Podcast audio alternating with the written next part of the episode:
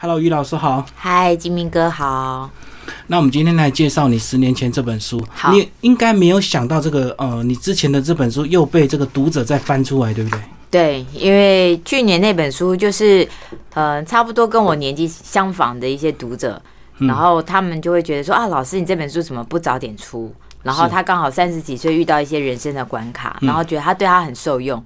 那可是对一些刚出社会啊、职场新鲜人，他就会觉得我的去年的自立时代对他来说有一点点呃有点距离，所以他们纷纷又去找回我这一本《超强搜手力》，就职场公关黄金法则。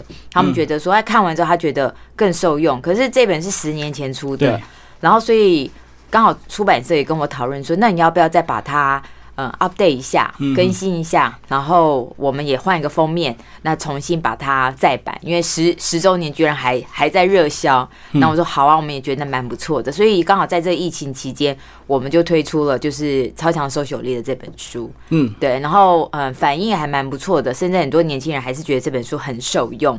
然后尤其像现在这个状况，我的书里头，像出版社有讲说，哎，这本书好像是一本预言书，因为里头有谈到无薪假，刚好出这本书是 SARS 那一年，嗯，那现在的话是就是 COVID 十九，呃，这个状况是全世界又影响又更大，嗯，那实际上对很多在今年就是毕业的一些大学生来说，根本就是一个很大的一个，呃，一个人生根本都没有遇到的事情，在他们年轻的时候。呃，甚至有些人他考上，像我一个朋友，他考上儿子考上了哈佛大学，嗯嗯，可是他没有办法去美国报道，对对对，那就是真的是很蛮可惜。现在甚至有些学生，就是他如果去美国念书，现在没办法入境，他们就在台湾做线上教学。嗯，对，所以在这本书里头，就是给大家一些鼓励，说，哎、没关系，在这个时候你要怎么样子呃来做很多事情。我觉得也是因为我们公司 Starfish 在 SARS 那一年的时候，就是呃成立，然后也影响到说我们公司的一个业绩或是营运状况，我都是走就是随缘。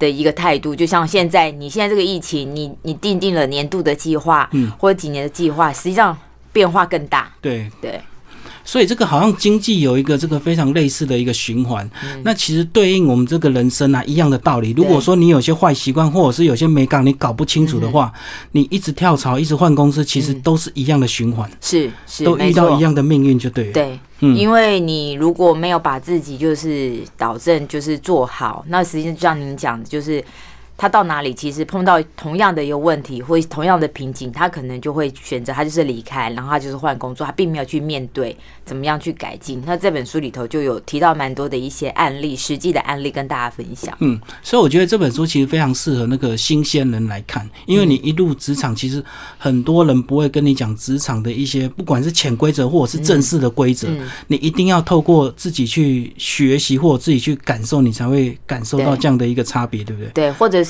呃，出去的时候，你跟着老板或者跟着主管一起出去开会，或者是一些很多的一些人际关系，嗯，每个你踩到地雷，其实你都不知道为了什么。那这本书里头都有蛮多详细的案例，告诉你，哎，什么样什么时候发名片，或者是你在记履历表的时候，你要怎么样的投递你的履历表，可以让。呃，主考官可以看到你，然后让你有机会，或是在你面试的时候有机会，至少可以成功一半。所以这个也是你当时刚开公司所遇到的很多真实的状况，对不对，对或者是说我一路的这个工作经历啊，或是周遭的一些朋友、客户的一些实际案例，所以嗯其实就是蛮跟大家分享的，就是老板在想什么，好，或是呃同仁们在想什么，那其实只要换个立场，其实没有那么的困难。嗯，对，其实我来看这本书，我发现很多状况都跟我们年轻的时候很像。嗯嗯，可是我们年轻，通常我们都会先怪罪老板，或者是因为薪水太低，我才没有办法去投入我的热情，对不对？嗯，很少人一开始会检讨自己。对，因为实际上可能我以前在工作的时候，我会觉得说，喂，这这家公司他愿意教你，还可以付你薪水，嗯你要觉得很感动，不然你就去外面自己去进修，你要你自己要去付钱。那所以在一路上的话，都是保持着很感恩的心，就是说每家公司，然后每一个老板给我，基本上都是尽心尽力去去达成使命。嗯，对啊所以里面其实呃一篇一篇的这个短文、散文，然后可是呢，都有很多智慧在里面，包括嗯，我们那个呃，于老师刚刚讲的什么时候发名片，你举了一个例子，非常的特别。嗯，你带着新人去参加一个会议，结果你们的新人居然冲过去跟对方的总经理交换名片，对，你就非常错愕。嗯，对，其实有时候在出去的时候，在尤其是在人多的一些场合、正式的场合里头，那你要怎么样扮演好这个角色？然后还有在就是互相在。呃，碰面的时候，你在介绍的时候，你应该要先从嗯，当你自我介绍，然后马上就先从老板这边开始介绍起，对，照顺序，按照辈分的这样一路这样介绍下来，而不是大家就是急着换名片，然后先冲过去，然后你反而就是把老板放在最后。放在最后一个介绍，所以那时候应该要看老板的这个指示，对不对？老板认为说，哎，我们已经这个先暖场完了之后，让年轻人开始交流了，这时候你才是你交换名片的时刻。对，然后可是这些都是很细节的美感，你在现场的时候，老板不可能这样子，哎，赶快。这这个真的是你要不会那么直接，对，你要去察言观色，什么时候该做什么事情。因为在那种场合也不能够讲那么直接，对，只能够你细心的去观察，老板认为你该怎么样。对，包括里面有讲到这个，连你们办活动啊，哎，发现有人订便当就是特别好吃，有人订便当就特别难吃。对，原来这个因为有些人对，像譬如说有时候工作，你职场。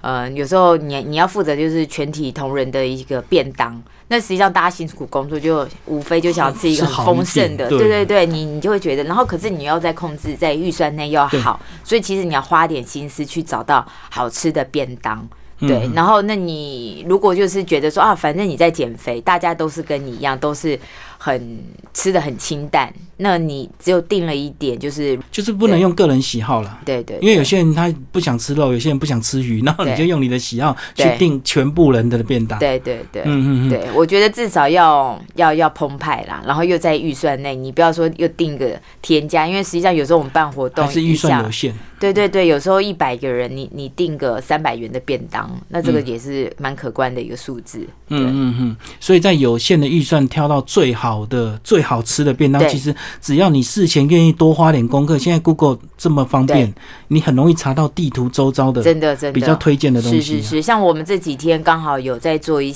嗯做活动。然后我们的同仁就特别有去找在附近哪里有好吃的，或者说有一个好的下午茶。嗯嗯。那这样至少大家就会觉得还蛮不错，在工作之余还可以去考察一些新的一些餐厅。嗯嗯。所以我们刚举的这两个简单的例子，几乎都是做人处事该注意的嘞。嗯。哦，好像其实如果说。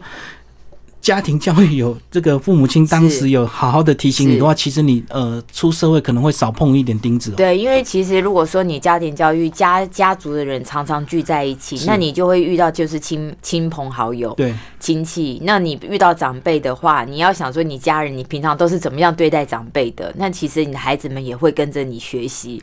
所以其实如果你的家庭教育是很有礼貌的，然后长辈上桌，然后什么时候开动，实际上这些你在职场上面你就很容易，你不用。在有人在特别去教你，可是发现现在很多可能父母也忙碌，也比较少，就是家族的一个团聚的一个聚会，所以其实孩子们很少有这方面的经验。所以大家都是小家庭，就没有那种大家庭的那种伦理，就对那个辈分要怎么去做啊？然后所以变成说，哎，我觉得这本书刚好就可以让很多孩子们可以看看的一些书的内容，这样子。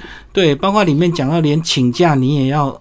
不能乱请，不能一些莫名其妙的理由也拿出来请假。对对，嗯对。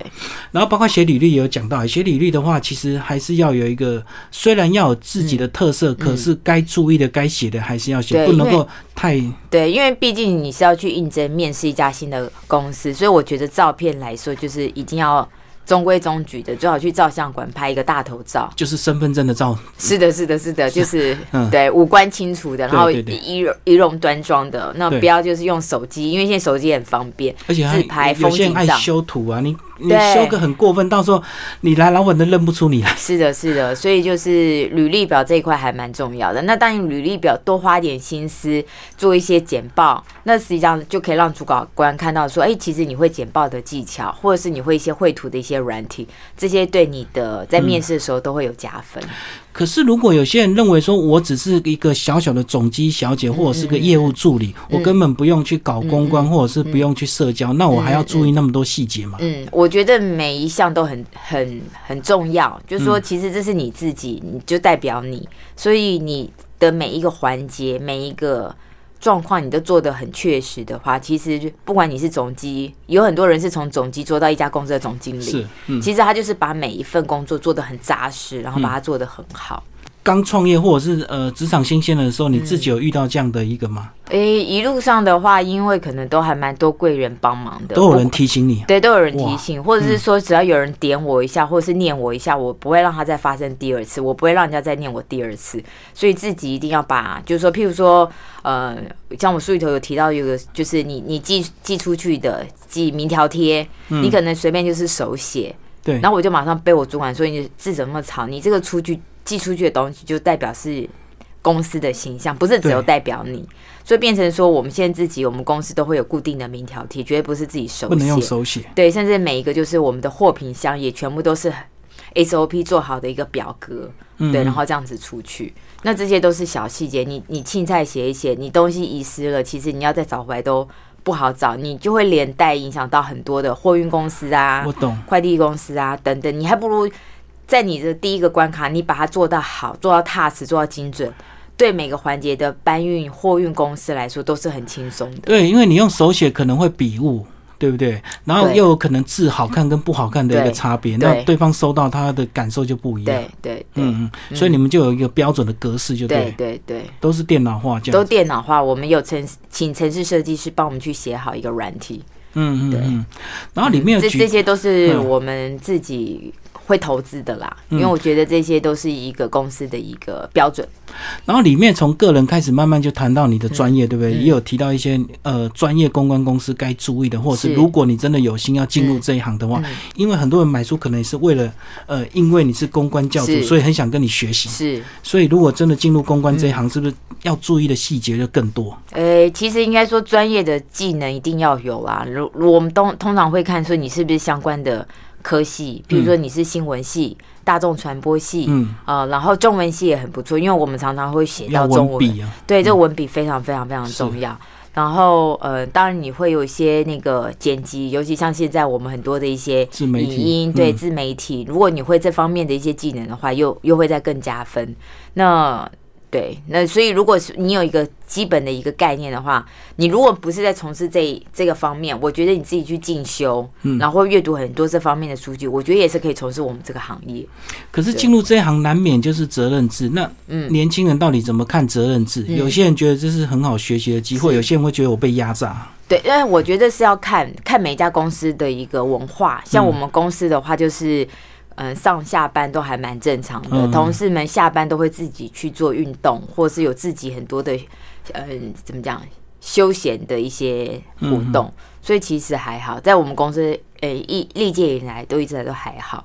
可是这老板自己的想法也很重要，对不对？如果你愿意带头运动的话，很自然你就会希望大家下班赶快去运动，不要是的，不要再加班了。是的，是的，甚至我们公司也会帮同仁们，就是说我们公司附近的有那种健身房，有给我们公司特别的优惠，那也会给大家这个福利。那就其实要不要运动也是一个不容易的事情，而且给到优惠已经是超级完美了。那也不见得是每个人都愿意。那有时候人家会说：“那我公司我我帮你付。”付这个钱，可是付这个钱，他可能就会觉得说，这根本不是我想要的。免费他不一定会珍贵啊，对，所以还是让他付一点点钱。对，真的是付一点点，可是人家付一点点钱，外面都没有这样的行情，也没有人报名。嗯，对，就是说人数我们还是凑不足。对，所以有时候真的要老板这个带头号召，这个是是是，嗯，包括你个人也是以身作则，其实你自己也热衷运动，对不对？包括其实你里面的照片很多都是你骑马术的这个新照，对。这是你这两这两年的兴趣吗？没有，应该是骑马术的话也有七哎九年哦，骑到现在。哎，对对对，骑到现在。对，其实我我骑的是马场马术，刚好书里头的这一本就是，呃，我们公司在运去年十月三号的时候成立运动职人部门，然后这一位是我们公司旗下的运动员，就是 Jack，F E I 的国际的呃副会长，那这是他的马。所以你现在就有签一些运动职人，运动职人，对对，嗯嗯嗯。运动职人跟一般艺人有什么差别吗？你们在操作上，我们操作的话，应该是操作就是运动明星嗯的一个感觉，就是说，实际上他在运动领域，他都有拿到蛮多面的金牌，而且都是国际赛，他可能是亚洲的冠军、亚洲的金牌，嗯，然后甚至说是嗯国外的话，也是世界排名的。那我们其实就是运用我们的呃擅长的这个部分，我们把它就是包装变成了运动明星。可是我们会做。呃，着重的就是他还是在他的专呈现他专业的部分。对啊，可是有时候运动员他会不会担心说，我如果去过度的进入所谓的这个呃行销场合，他会忽略他本来的练习，反而成绩变差。过去也有一些例子，对不对？是。他当他变红之后，他可能就比较没有时间练习。跑了太多社交场合，哎，我们还好，我们大部分的话都是专访。那刚好是因为这次的疫情，嗯，然后我们大部分我们的运动员都没有比赛，然后都是在台湾，所以这个时候我们反而就是蛮多的一些媒体的一些采访，或者是一些广告的一些案子承接。不然就是说平常他们基本上都不在台湾，是刚好这段时间他们在台湾。可是你要怎么样跟运动员沟通啊？就是让他愿意这个呃，透过你们专业公关公司的协助，而不会影响他他本来的成绩。诶，我们刚好我们现在签的这些都是拿到金牌，能拿到金牌的这些都是不简单的，就是自我要求很高。他其实不太会受外界的一些影响，而且我刚好嗯签约合作的这几位都是老板级的人物，所以其实他们都很知道自己要的方向，还不太会受外界的。就像你讲说，哎，我今天去拍一个杂志。然后就会就会做了改变。当然，你有一些曝光，你会很开心。所以这也是我们比较小心翼翼的部分，就是说，很多人都想跟我们公司签约，我们也会慎选，就是说合作的一个对象。所以不是你成绩好，我就一定会签你，还是要考虑人格特质。是是是是，我觉得这个很重要。还有就是说。嗯，你是不是能够感恩？就像你讲，你原本是默默无名，然后可是公司把你就是一夕之间变成说，哎，大家都知道你，家喻户晓都知道你，那你还会不会知道说，其实当初提拔你的是谁？那因为因为我们有时候约就是可能只有几年的时间。那那之后你会不会像很多？如果说真的是像演艺圈的话，你可以看到说一些嗯 A A 咖的艺人，或者是说像嗯郭富城，然后他跟他的经纪人，就是甚至很多很多台湾的一些经纪人，嗯，跟艺人关系其实都已经像情同姐妹，或是对，然后你就是一个很非常的信任，对。那我觉得这样子要互相信任，嗯，人和。你才能把东西做得更大，然后更做得更长久。对，我们过去有常常看到一些负面新闻，就是人红了之后就想要解约，然后就会不愉快嘛，就打官司这样。是是是，所以呃，我我们其实的几项运动也是我们公司有赞助，然后甚至推广，然后有四年的时间，所以也是有呃有四年的一个合作经验。然后我们只是在四年之后，我们又多做了一个就是运动经济的一个专业的一个服务。在里面有讲了一些你过去非常夸张的例子，包括你们要把一台跑车弄进去夜店里，对，居然把墙打掉，打掉那个真的就是那个要有钱就是大爷呀，没有啦，要有很强大的那种决心才敢下这个决定，哎，对，什么居然敢打墙？因为那个时候是 F one 就舒马克赢的那一台车，就是冠军车，是啊，那因为你把引擎拿掉，那个壳它其实运来台湾的时候，我们把它放在仓库。然后我们要运到夜店的时候，就发现说，哇，那个车因为它很变得很薄，你没有办法就是侧着下楼梯，所以我们变成说考量的就十六个男生要把他平台下去的话，我们要把一面墙给打掉。对啊，然后。那就就是付钱给店家，然后我们在那场活动完之后，再把那台车运走，我们再漆回原本的水泥墙还给店家，蛮特别的经验。对对，嗯，因为很少办到活动时候直接把墙壁拆掉，对，直接把你屋子拆了，然后再重新再还你一面新的墙，然后一个晚上就要复原这样，一个晚上就要复原，哇，这是很难得的体验。对，嗯，这半年我们这个其实各行各业都受蛮大的影响哦。那你就你个人的一个专业，你怎么看这个疫情？各行各业的一些怎么调试或怎么去面对？其实，呃，就是我们在产业里头，我有一些数据的一些分析啊。嗯，那些数据分析里头，你可以看到说，消费者他的在这段时间的购买率，大部分都会变成电商会比较多，因为大家不敢出去。然后还有什么样的品相会最多？就是居家的，嗯，然后或者是户外活动的。所以像嗯，我们公司反而就是一些。呃新增长的一些户外，你说马术，因为它都在户外，对，然后或高尔夫球，生意也都是好到爆，嗯，所以在有一些跟高尔夫球相关的一些用品，它生意就会很好。因为它空间比较大，就对。对对对，像我们最近才做的那个 Majesty 的这个球杆，嗯啊、那就马上就是可以办记者会，或者是一些居家用品。居家用品的话，像一些呃盘子啊、餐具啊、刀子啊，嗯嗯因为你可能在家里每个人都在练厨艺，厨艺每个人都精进，然后要不然就是居家的一些收纳。哦，虽然像最近的话，你如果看一些网络上有一些收纳的一些课程，它的报名人数也暴升，因为你就多一些时间，你可以整理你家，对，在家你好可以好好把你的屋子里把它好好的整顿起来。对，嗯这时候就装潢啊，这些都都还蛮不错的。所以你的意思是，虽然有些产业被影响，但是是还是会有别的产业会冒出头，就对了。是是是，那当然有些产业你被影响，那你要在这这段时间也不要气馁，你要想到说我有什么样的一些变通方法、行销方法，来让你的消费者来购买你的商品。嗯，嗯对，反而你也就是可能不要太遵循一些传统的一些方法，反而去走一些不同的路线。我觉得反而是让你在做行销、呃公关的这些运用上面，你你变得更多元了，嗯，嗯你使用的一些方式也更多元了，我觉得更好。哦，对，因为过去可能有一些既定的一个方式一直在操作，是。你不会去思考说，如果有一天你不能出门，你要怎么去做？是是是是，嗯，包括很多人这个放无薪假，或者是你可能这个这个呃工作变少了，嗯其实嗯。在家时间变多，其实也是一个进修的好机会，对不对？真的真的，嗯。不管是说你要好好的运动，把身材练好，或者是说你之前想要去学的一些语言，你也有很多的时间，或是你要去学考个驾照，其实你有更多的时间去做你以前可能没有办法去做的一些事情。嗯我觉得这个时候是一个很好的 moment，让你好好的去沉淀下来，去想想你自己现在需要的是什么。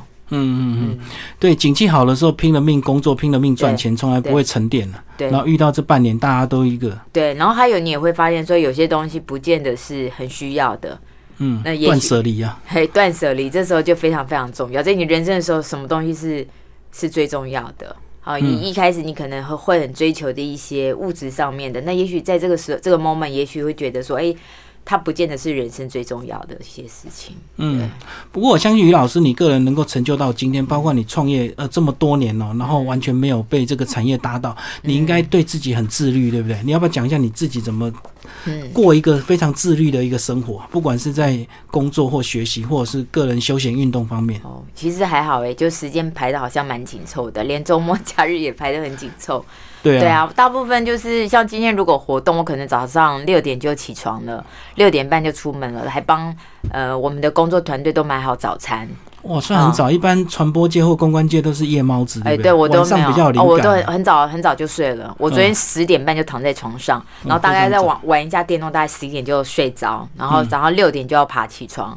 对，然后就当然就是准备。那当然出门的时候，我现在要养成一些良好的习惯，就是你用到你用过的东西都把它归回原位。嗯嗯，那你这样，你回随时回到你家里，你就会觉得你家里是干净又整齐的，因为你以前很匆忙，你很多东西先乱丢先放着，对，你这个日积月累，你就变成一个礼拜要大大扫除一次，就是家里可能变得就是乱七八糟，所以其实随时随地你就要养成就是整洁整洁这样子，然后对啊，然后就工作啊。对啊，然后来上汉森节目啊，上李金铭大哥的节目啊，没有。其实我看那个于老师那个动态也非常的这个活跃啊，包括不管工作上的一些呃动态 po 文，或者是你个人，其实我觉得你对健康或社交其实这方面都有蛮自己的一个品质啊。就是忙里偷闲，像比如说我们今天早上的工作，然后到了中午，那我可能会请我的秘书，就是在找附近找一个好的餐厅，我们就好好的享用午餐，然后就喝下午茶。那当然下午茶刚好是很厉害的感觉，特调的各种，还有地图，对，啊、很很有故事性的。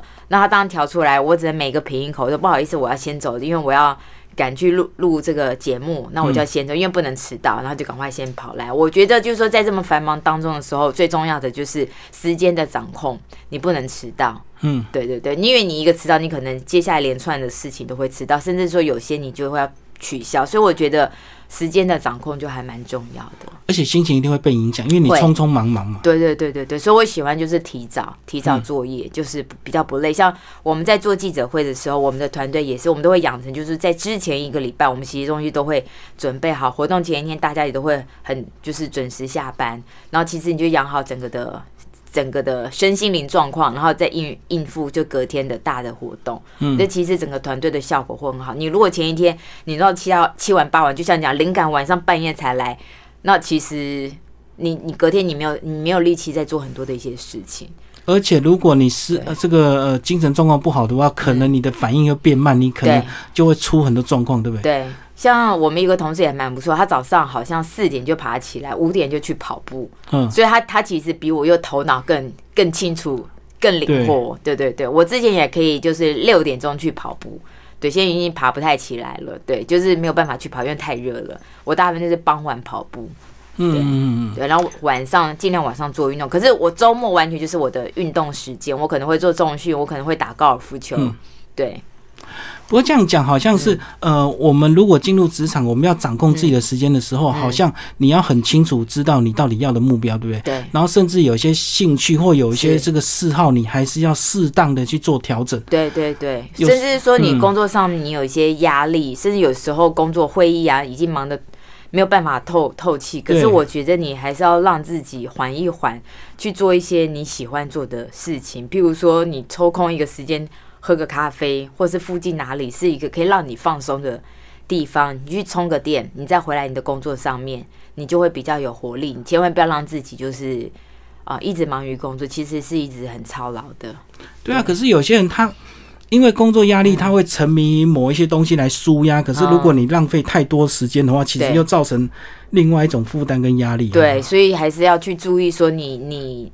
的休闲娱乐是什么？就是不能过多。譬如说，我可能爱看韩剧，你知道这个韩剧有时候一看一看，追下去没没完没了，没完没了，追到完结篇。对你一定要不要让自己就是盯到那种半夜三，因为有时候你追剧就一直盯到半夜三点，可是你隔天早上起来一定会很痛苦。对对对对，所以这方面一定要想说啊，不行，一定要要去睡觉了，这样。对，甚至打电动，对不对？有时候你一定要破关，对。可是破完关之后又有下一关，对，你就没完没了。是的，是的。所以这方面的话，就像讲自制力就很重要。嗯，对。好，那最后一篇其实呃，在书里讲到的是一些个人的这个外外在的一些形象，对不对？你也提供一些建议，包括你的穿着，你基本的这个女，如果你是女生，可能还要做一些化妆。嗯。哇，你居然教到那么细！是的，所以像今天来上。金明哥的节目也要特别 settle 一下，平常不是这个样子。然后，而且今天还帮我们用那么漂亮的光，苹果光。对，苹果光，那感觉我好像就是简单的就好了。可是，我觉得这是一个专业跟一个尊重的一个态度。可是，到底要投资多少？很多年轻人可能一开始舍不得买西装，舍不得买化妆品，因为他觉得我薪水那么低，那我化了又没人看。其实现在应该是说，呃，服装的话有很多的快，嗯，快时尚，像 Zara。或是呃那个 H M，就是呃 Zara，其实有很多的平价的一些服装品牌，或者是韩国小小店，其实都可以买到蛮多的平价衣服，又好看又西装。对，一整套买下，可能一套西装可能才两千两千多块。其实我觉得是可以投资的，因为你会经常穿。对，那你化妆品的话，你像屈臣氏啊，或是那些嗯。开架开架的彩妆彩妆都非常非常的棒，我觉得用那些像我自己也会用开架式的一些眉笔或睫毛膏，其实就已经非常好用，就不一定要专柜就对。没错没错，嗯，对。所以重点是你要养成那个习惯，对不对？对，因为你其实自己打扮的就是容光焕发，其实也多给一些机会，因为公司这么多人，对不对？那老板他可能或一些主管的话，他可能会找的就是说，哎，他已经。打扮的很好，看起来就是有那个专业度。那可能说在有一些活动上，或者一些出勤的一些上，你可能机会就是比别人就是多一点机会。嗯嗯，对。所以这个工作还是要有对自己有些期许，要有一些规划，对不对？你不能认为等我升迁了，我再来注意仪容这样子。对，你就要随时说机会可能有一天会轮到我，你就是把它把你自己就是随时就是嗯就是准备好。然后随时机会给你的时候，你就好好的把握住。对对，可是我们到底要投资多少？不管是自我进修、投资时间，那我们要花多少钱投资自己的外在？这个比例上的拿捏是不是？其实我觉得就是你投资不用花太多的费用啦，因为我觉得很多东西你不要造成自己的负担。对，因为你我觉得你不管赚多赚少，你赚少也是可以有一部分你要把钱存起来，那积少成多。对，然后嗯，你你的运动你可以做跑步啊，或在家里做一些仰卧起坐，对，俯卧挺身这些都不用钱。对，尤其你在户外跑步或什么那些都不用钱。然后你你这开价的话，那也可能一千块以内就你可以用很久。对，对，你也你也也不用花到太多的钱。所以我觉得这些都是可以慢慢投资。所以我刚刚讲那个其实都是借口，对不对？因为你懒，所以你才会觉得说，哎呀，我钱赚那么少，我不要花那个钱。其实其实是很便宜的成本。是是是。嗯，但是因为你。懒就对。对，好，最后老师，你跟我们讲一下，你这本书还是有很多推荐人，对不对？嗯，你要不要介绍一下你的推荐人？他们呃，过了一段时间再回头看你这些文章，其实他们真的都有一些不同的想法了。对啊，实际上我这些推荐人，像比如说方文山老师，那老方文山老师，嗯，在去年智力时代的时候也有帮我写文呐。那我们虽然没有很常联络，可是每次碰面的话都是很有那个默契。然后跟感情，然后方文山老师也出书，他的书写的更深，也很很很棒。我我很少看到作词人能够把这个歌词的意境写的那么深入，就是啊，我觉得好厉害。所以老师很厉害，对。然后还有就是像嗯，服装设计师窦藤黄、张玉晶，我们也是常常的有联络、有合作。那在去年的时候，呃，我一些国外的一些外宾来到台湾，他们的公关有赞助我们的服装衣服，或者是说我们最近做的一些网络的影片，嗯，他们都有，我们都有做这方面的一些服装的一些合作。那也是认识很多年朋友。然后，呃，于子晴，他是美国世界日报的洛杉矶的副社长，他其实是我姑姑啦。那我去年的时候，还要特别飞一趟美国去找他，然后去看一下就是《世界日报》洛杉矶总部的一个感觉，就已经还蛮酷的。对，那另外一位就是王美仪，是前迪欧的精品总监，他现在人在加拿大。那我这本书想寄给他，可加拿大还现在在锁国，所以连物品还没办法寄到，还寄不到。对，所以我们就等哪一天加拿大就是开放的时候，我再把这本书寄送给他。他也是认识我第一份工作的同事，一直到现在。嗯，对。然后那另外的话就是 Design 意义国际总经理洪玉渊。那我们到现在就是他公司很多，我们不仅是朋友，然后他公司的活动也是委托我们公司帮他做宣传。那他现在的公司嗯代理那个 Missioness，就是篮球的一个运动服品牌，然后也做的很好。对，也是有委托我们公司帮他们做宣传。那另外就是台湾松下。就是 Panasonic 还新进科技艾比的董事长，其实我们都是认识很久的好朋友。嗯，对。然后里面很特别，居然有刘谦帮你写推荐，你们两个怎么刘谦，我们其实，在出这本书的时候，我们没有发现说我们有更大的一个渊源。嗯，那是我弟弟看到我这本书里头就说啊，姐，你书里头有刘谦。然后说，你知道他爸爸跟我爸爸就是我他们我们的上一代他们是好朋友。我说怎么可能？怎么那么巧？刘刘谦也会觉得这么夸张。马上我就说当下你扣你你父亲，然后我扣我父亲，我们就马上约他到 in house。我们就好，马上就把彼此双方的父母就约到 in house。就两个是好世交，等于是年轻的时候都是玩在一起，只是后来都是结婚生小孩之后，都是各自。家庭没有时间相聚，那反而是下一代的话聚在一起，然后让他们就彼此又开始联系。嗯，所以这个感觉也蛮好的。那另外的杨化华哥就是这本书的推手，他是 TVBS 新闻部的副总监。哦，他一开始就提醒你可以写留下一点东西。对，其实这本书就是他那时候跟我约喝咖啡，然后聊一聊，他说：“哎，就你可以把你的经验分享给分享出来，让大家。”他觉得很很有意思，所以在那个时候就是有他的引荐，让我认识到我呃前这本书的那个出版社的社长，嗯，然后 Kelly，然后我们就一起碰面。我第一本书是高宝出的，然后就帮我出了这本书，然后结果在那一那个时候出的时候，没想到就是大陆刚好出版社刚开放民营，然后所以南京出版社也找来台湾。哦，所以他们一开始缺乏很多书的来源，就对。你说大陆那边是是他们找到你这本，找到这本，然后打电话到台湾。那时候他们还想说，哎，怎么，哎，那个时候两岸还没有特别在这个出版社的这方面还没有交流。然后他们就说，那你先把版税汇过来，我再把你把作者电话给你。然后那就这就真的是是真的。然后所以南京出版社还帮我出机加酒，然后让我飞到南京跟他们开会。然后之后还帮我在上海国际书展帮我办了这本超强收手力的一个签书会跟读书会。嗯，对，所以在那个时候，嗯，在上海是算是一个蛮大的一个创举。所以你一开始要他先会版，所以你是怕诈骗集团？啊，不是，是出版社。对，出版社那时候是怕诈骗，想说，哎，有这么多有名的这些作者都没有出简体版，哎，余长君你一出就马上大陆就找来出。所以担心是骗的，对。对？结果是真的，嗯，然后所以呃也很谢谢呃我这本书超强收收手力的南京出版社，那也希望说这个新版的话也有简体版，然后可以呃，因为像我有一些读者是马来西亚的读者，那他们也也想买这本书，我看他们在网络上帮我留言也是简体字，嗯。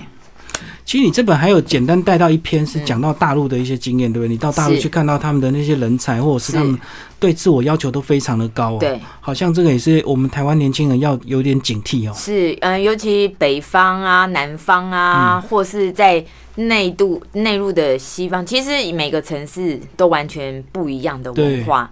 那所以你要做各个方面的，我觉得你就是要。宽大的一个心胸，然后去吸取每一个地方的一些文化，嗯，然后尊重每个地方的一个文化。